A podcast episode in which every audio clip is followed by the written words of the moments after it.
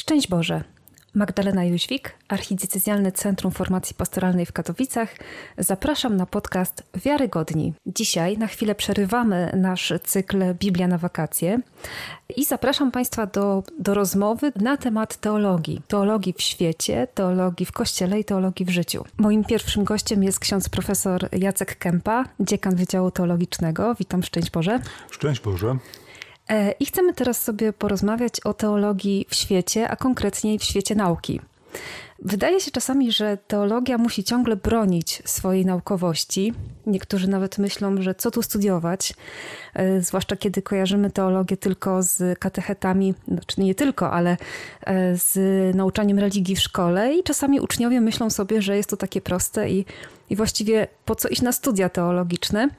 Jak z księdza perspektywy ma się teologia właśnie w tym świecie nauki na uniwersytecie? Dzisiejsza sytuacja teologii na uniwersytecie oczywiście wyrasta z pewnej historii, z długiej, wielowiekowej historii, ale ta historia jest też przełamana przez dzieje rozwoju nauki, przez ten okres, który nazywamy nowożytnością.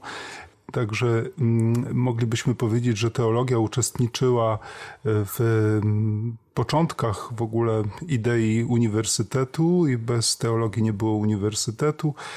Okres nowożytny przyniósł takie nowe otwarcie, jeśli idzie o koncepcję uniwersytetu i jesteśmy spadkobiercami też tego sposobu myślenia, więc na tym etapie pojawiło się takie na nowo potrzeba jakiegoś zdefiniowania miejsca teologii rzeczywiście i to dzisiaj, stąd dzisiaj raczej te pytania.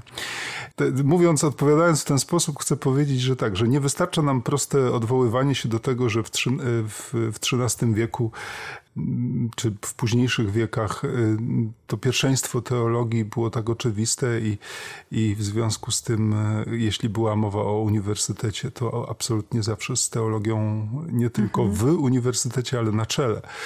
To nie wystarcza do dzisiejszej argumentacji, tu potrzeba trochę więcej, to po pierwsze. I teraz należałoby pójść to troszkę dalej, głębiej właśnie, więc ja skierowałbym myśl tak w ogóle na początki chrześcijaństwa. To znaczy sobie trzeba wyobrazić, że tutaj mamy do czynienia z takim drzewem, które rośnie przez wieki, przez tysiąclecia.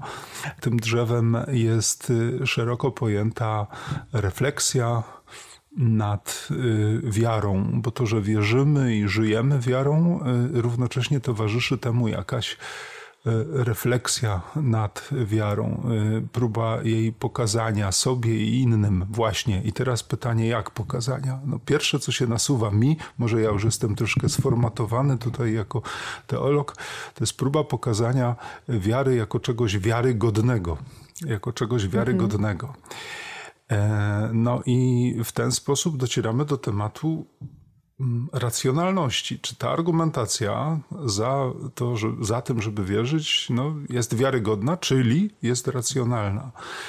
I tak właściwie ślady tego już znajdujemy w Piśmie Świętym. Jest taki bardzo specyficzny, charakterystyczny tekst, nawet w liście pierwszym świętego Piotra, żeby zdać sprawę z nadziei, która w nas jest, do tego się odwołujemy. I tam jest zawarta ta pierwotna myśl właśnie, opowiedzieć o wiarygodności naszej wiary. I teraz dalej idąc, to trzeba powiedzieć tak, że starły się ze sobą, albo może zderzyły się, czy spotkały się, delikatniej rzecz biorąc, tak, spotkały się ze sobą różne koncepcje, jak mówić o tej wiarygodności naszej wiary.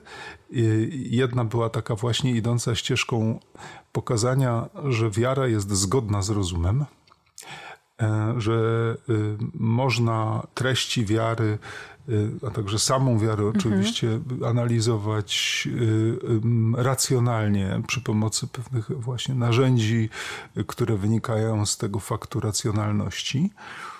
Zderzyła się z tym także inna koncepcja, że wiara nie jest racjonalna. Wiara jest z takiej dziedziny, że tu właśnie należy wyłączyć rozum i należy tylko słuchać Słowa Bożego i przestać pytać własnego rozumu.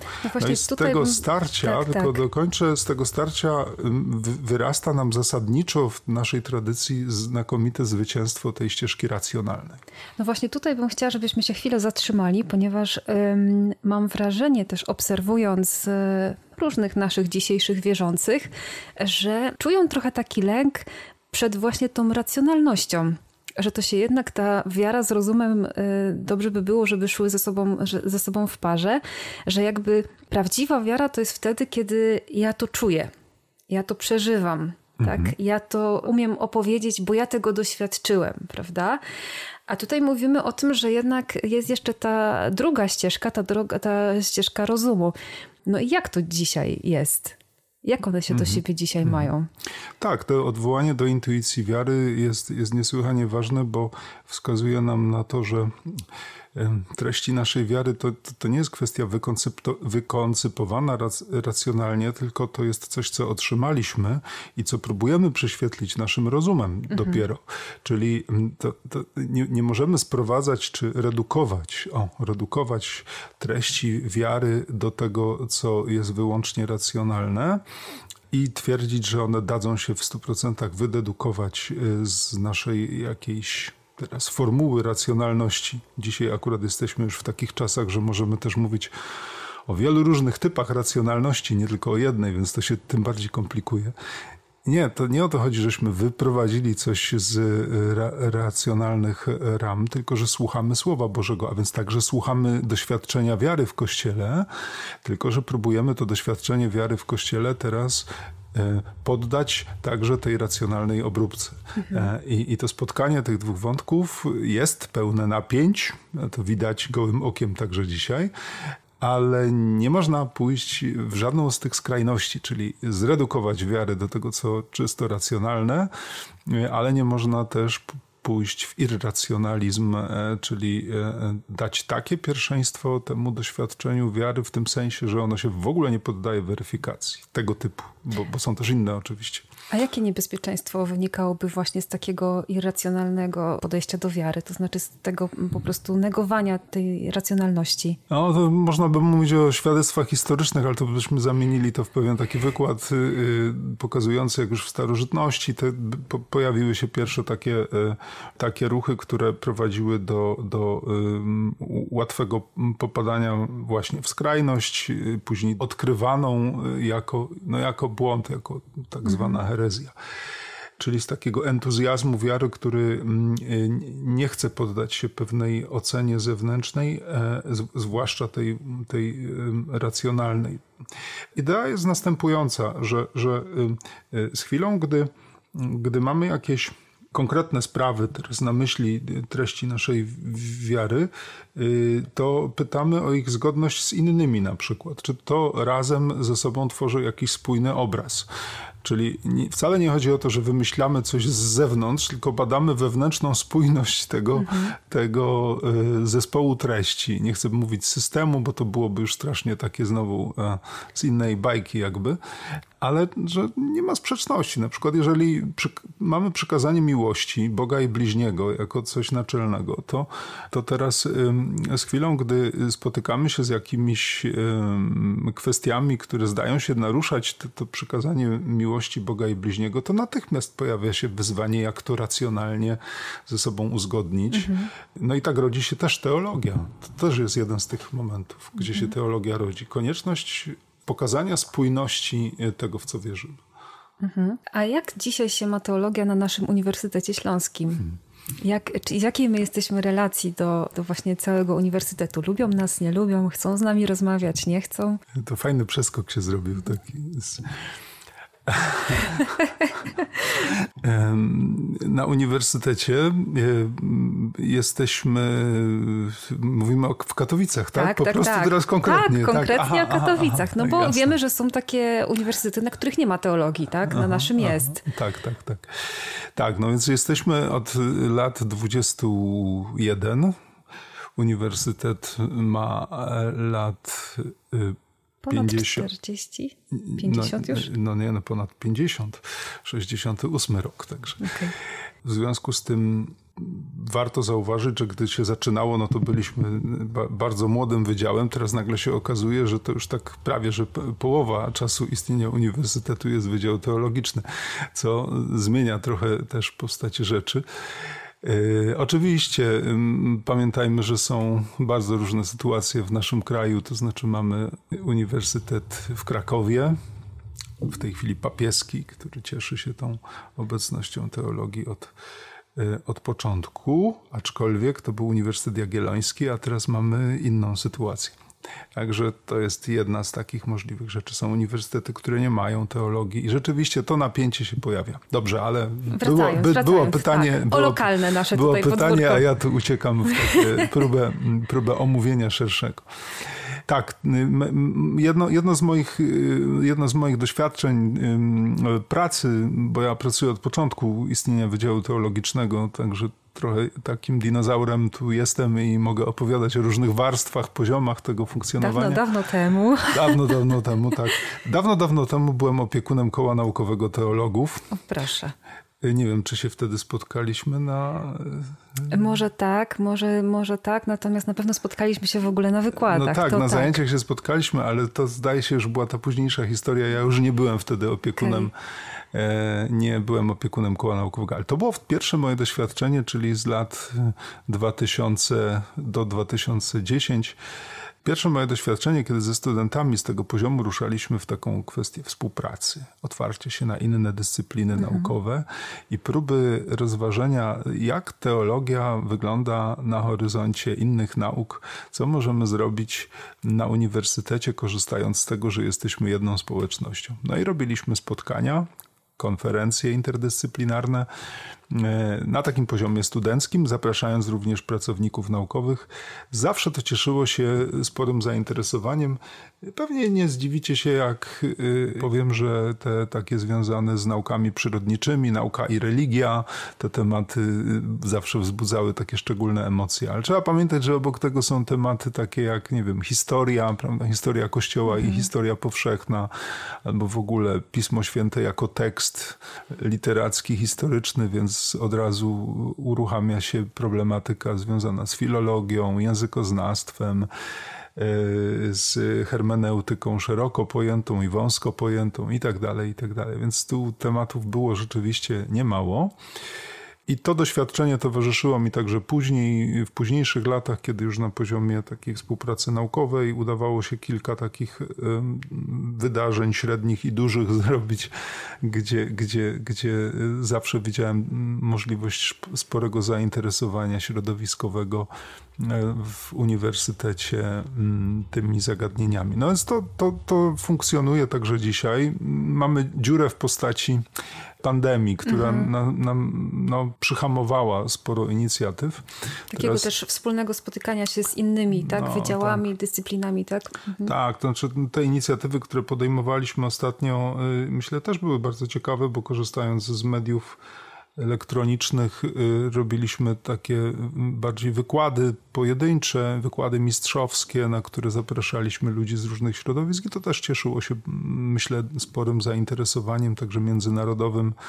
Mogę powiedzieć przy okazji, to jest taka jedna z serii, nazywa się Lectio Magistralis Internationalis, czyli wykład mistrzowski. Zapraszamy profesora zwykle, panią czy pana z zagranicy z zasady i tłumaczone to jest na język polski, też na jeszcze, czasami na jeszcze inny język. Także, no i uczestniczą w tym osoby z różnych krajów, bo udaje się zapraszać szerokie audytorium.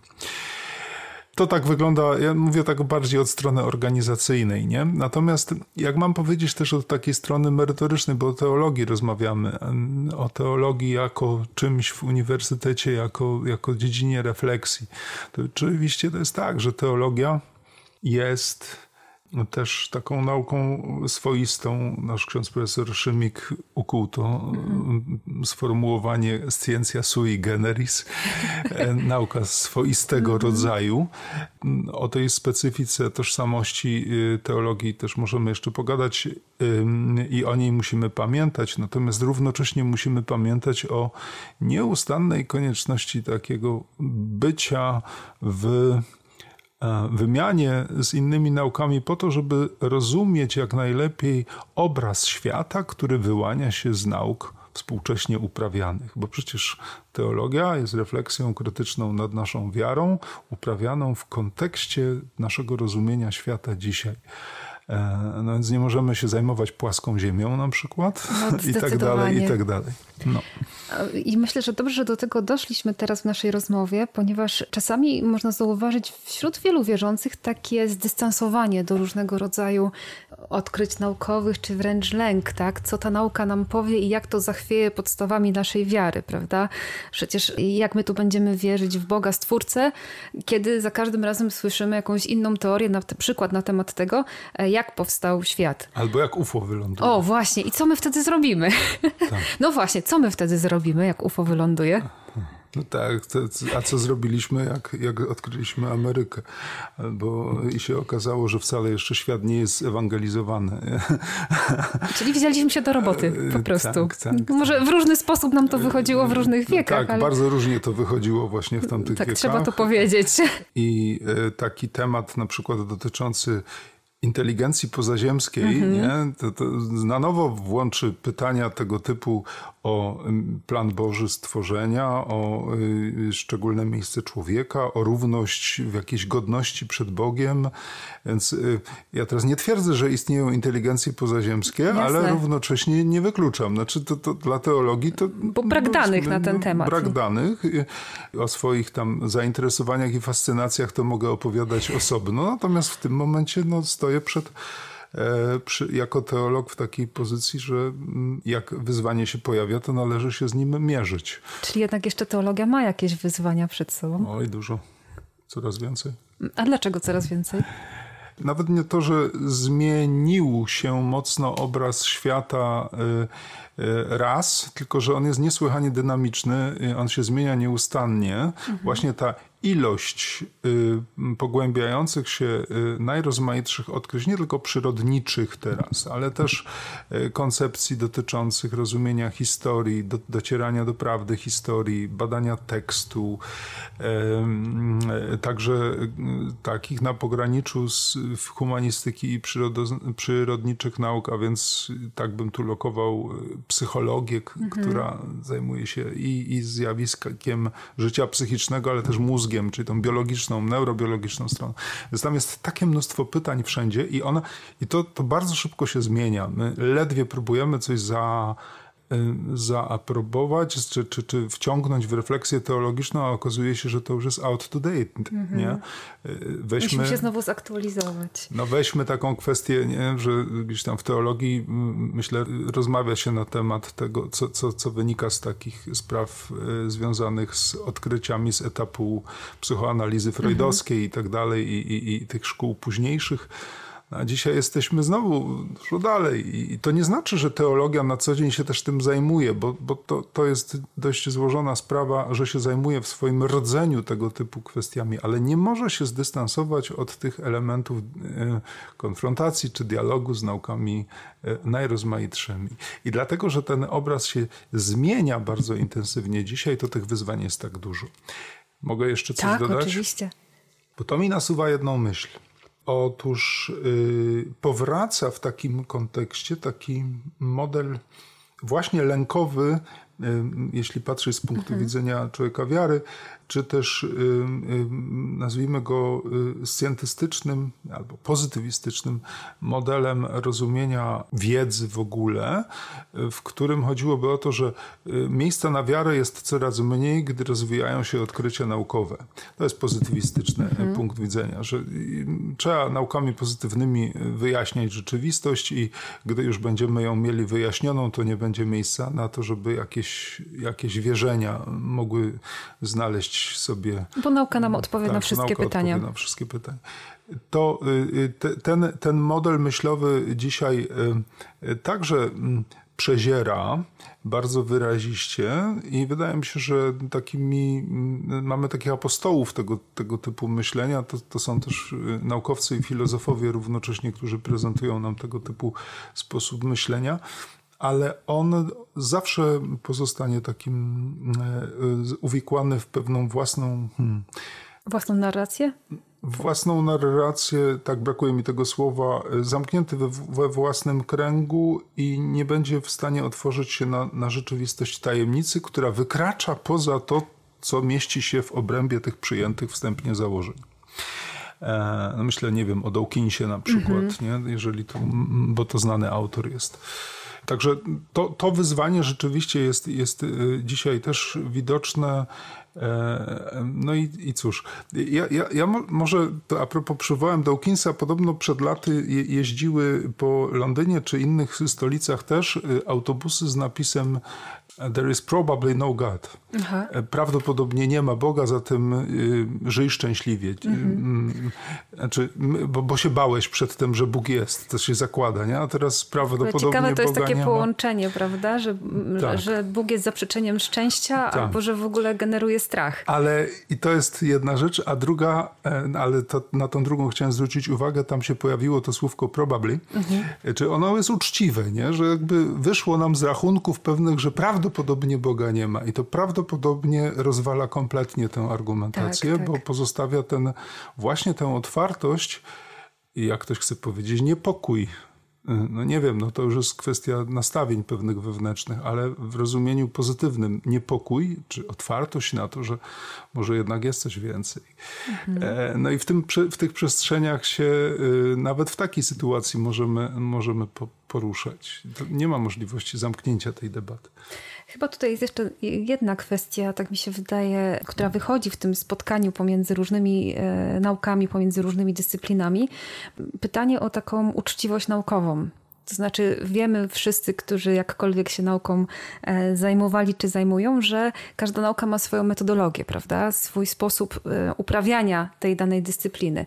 I chyba problem polega na tym, kiedy próbujemy nie tą metodę przykładać nie do tej dyscypliny, prawda? I wtedy trochę próbujemy sobie mówić, że my wiemy, co u was, prawda? My wiemy, na przykład, my potrafimy wyjaśnić świat bez nauki, bo na przykład Bóg stworzył świat. Tak? Więc my sobie wyjaśniliśmy. Bóg stworzył świat i my nie potrzebujemy jako teolodzy nauki. To już mówię tak w takim skrajnym, właśnie takim niedobrym tego słowa znaczeniu, takim hermetycznym myśleniem o teologii, ale z drugiej strony nauka też trochę to robi czasami, prawda? Właśnie to, o czym ksiądz powiedział, że mówi prawdopodobnie nie ma Boga, bo mamy takie teorie.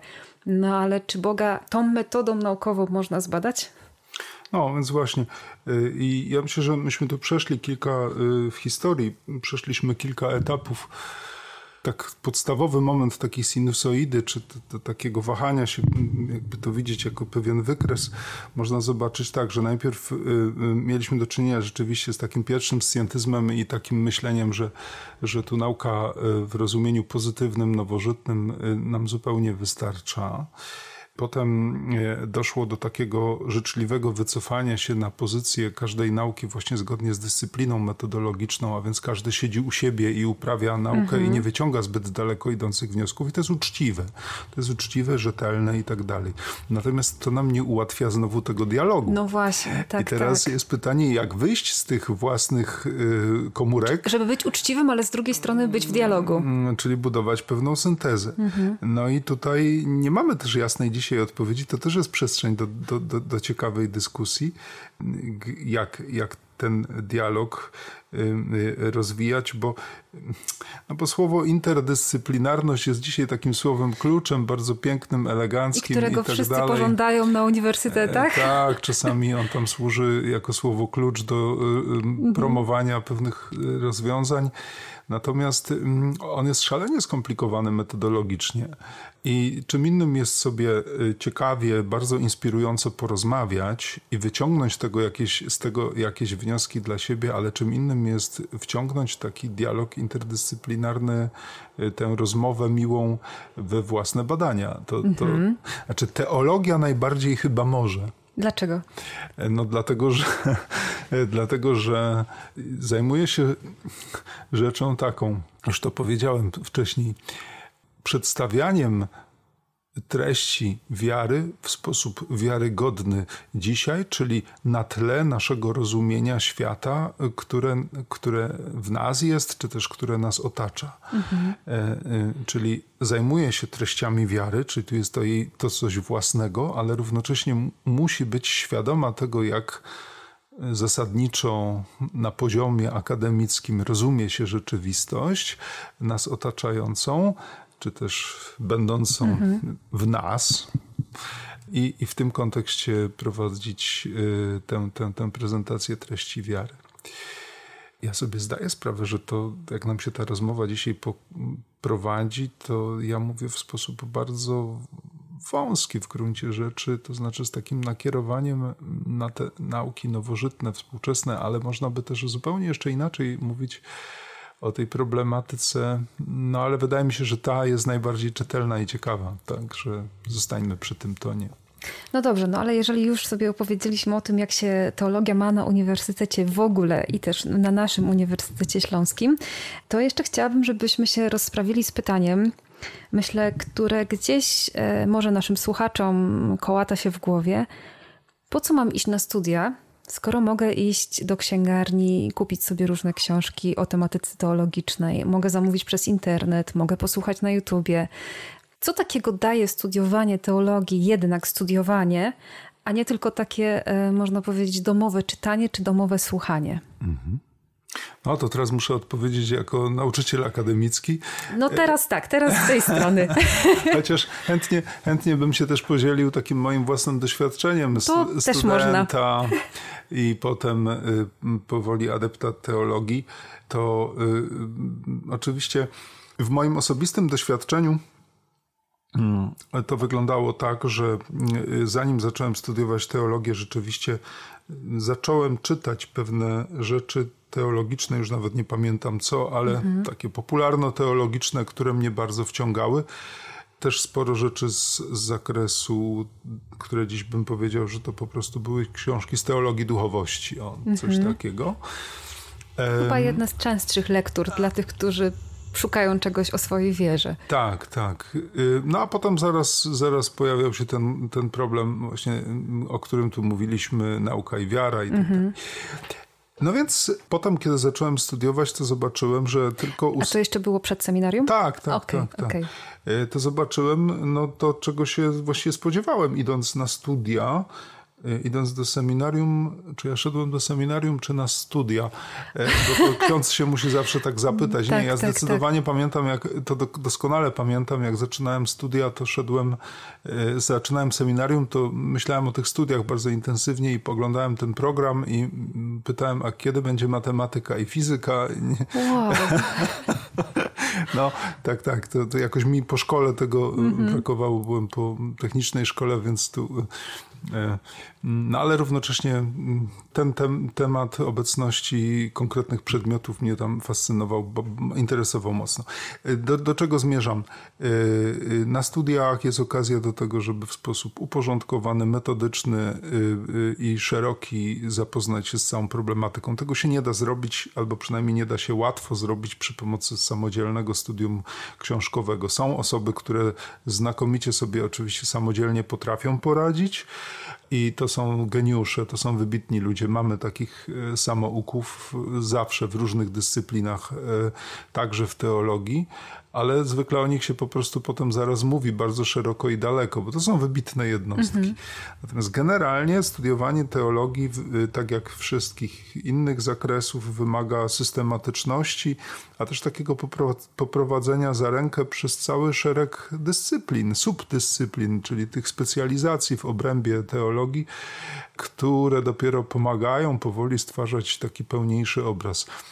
sam bym nie miał pojęcia o tym, że powinienem się tam czym czy owym jeszcze zająć.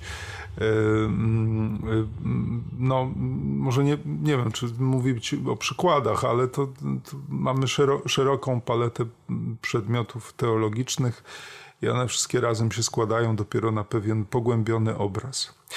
Teraz, jak jestem nauczycielem akademickim i na końcu przy egzaminie magisterskim, albo jest taki... Tak, przeżyliśmy egzamin magisterski razem. Tak, albo egzamin, jeszcze są inne egzaminy, takie uniwersa teologia, czyli z całości teologii, gdzie oczekujemy pewnej syntezy ze strony studenta. To proszę sobie wyobrazić te dysproporcje. Znaczy, to jest znakomite spotkanie, ale to jest taka dysproporcja jednak, że ja jednak z większym doświadczeniem teologicznym, prowadzący nauczyciel, oczekuję od studenta, który dopiero co skończył 5 lat studiów, syntezy. Mhm. No nie jest to proste, ale jest to ciekawy moment spotkania, kiedy jest okazja do tego, żeby ten student, absolwent już w tym momencie mógł powiedzieć... Zmierzyć się w ogóle z takim wyzwaniem, nie? A to wszystko jest możliwe dopiero wtedy, gdy się w sposób uporządkowany, tam cierpliwie, dzień po dniu, tydzień po tygodniu, te różne przedmioty przeszło i no, jest szansa, że zbudował się ten pełniejszy obraz. No to tutaj mogę tylko potwierdzić księdza słowa, ponieważ pamiętam, jak przez pierwsze 2 lata studiowania wszyscy czekali, kiedy będzie ta teologia, prawda? Bo przez pierwsze 2 lata jest sporo przedmiotów związanych z filozofią. Ratowały nas jakieś wstępy na przykład do teologii, czy do Pisma Świętego, to były takie dla nas, jednak coś z tą teologią mamy tutaj wspólnego, ale faktycznie te pierwsze 2 lata to jest taka nauka cierpliwości i myślę, że teraz z perspektywy czasu widzę, jakie to było ważne i jak rzeczywiście filozofia pomaga później wiele rzeczy zrozumieć, ale wtedy to musieliśmy to wziąć na zaufanie, że to będzie nam potrzebne. Z dużym bólem zęba, nie? No może nie z takim dużym. Nie w każdym przypadku, na pewno. Tak, ale faktycznie trzeba było to trochę wziąć na takie zaufanie i dopiero po 5 latach faktycznie uświadomiłam sobie, że to wszystko było potrzebne. Do tej syntezy właśnie, żeby ta całość wyszła nam na koniec, potrzebne były te poszczególne elementy, które myślę pominęłabym, gdybym chciała się sama uczyć. Po prostu, bo stwierdziłabym, że nie interesuje mnie to, tak? A dopiero gdy się to pozna, to widzi się, że to jest jeszcze jeden element tej całej układanki i bez niego ta układanka jest jakaś wybrakowana. Dobrze, to może na koniec przejdźmy do takich już konkretów bardzo praktycznych. Jaką dzisiaj ofertę ma Wydział Teologiczny? Co dzisiaj można studiować? Może przejdźmy od takiej wersji max, tak, czyli tych 5 lat studiów magisterskich, po inne propozycje, które może są na wydziale. Tak. Na Wydziale Teologicznym, tak jak w ogóle na uczelni, podstawowa oferta to są studia, te podstawowe studia magisterskie z teologii. Drugi kierunek, który jest prowadzony, to są nauki o rodzinie, ale zdaje się, dzisiaj rozmawiamy o teologii, więc nie mówimy o innych kierunkach studiów, tak? W tym sensie. Więc jeśli chodzi o teologię, mamy studia stacjonarne i studia niestacjonarne. Studia stacjonarne są w 3 specjalnościach i można sobie te 3 specjalności wyobrazić jako takie kręgi koncentryczne. To zabrzmiało poważnie. Tak, kręgi koncentryczne. To znaczy, że podstawowy rdzeń to jest ta teologia. Teologia rzeczywiście to jest teologia ogólna. Potem trochę szerszy krąg to jest teologia nauczycielska, czyli to jest teologia ogólna plus wszystkie uprawnienia do tego, żeby móc uczyć religii w szkole, być nauczycielem religii. A potem jeszcze jest 3 krąg, to jest dla kandydatów do kapłaństwa i to rzeczywiście tylko oni studiują. Oni też się przygotowują do tego, żeby być nauczycielami religii, ale jeszcze mają trochę swoich zajęć ze względu na przygotowanie do pracy jako prezbiterzy. A więc zwłaszcza teologia pastoralna i różne Różne inne przedmioty. No dobrze, no to wiemy do czego jest teologia pastoralna, wiemy do czego jest teologia nauczycielska, no a ta ogólna? To dla wszystkich innych? A ta ogólna, dzięki. Ta ogólna jest szczególnie ciekawym kąskiem dla tych wszystkich, którzy chcą studiować teologię, ale nie chcą robić praktyk pedagogicznych, przygotowywać się do bycia nauczycielem religii, ale naprawdę chcą postudiować teologię i poświęcić na to czas. Tych godzin jest w efekcie trochę mniej, no bo właśnie nie ma tej pedagogizacji. Dobrze to nazywam, tak to w skrócie nazywamy pedagogizacją. To jest, myślę, bardzo ciekawa oferta także dla tych, którzy studiują coś innego, a więc jeśli jest organizacyjnie możliwe podjęcie drugiego kierunku studiów, to jak najbardziej tutaj zachęcamy do tego. I to już się działo wiele razy na naszym wydziale, prawda? Bo wielu naszych studentów, absolwentów jednak studiowało jeszcze inne kierunki, więc tylko zapewniamy, że to jest możliwe. Tak.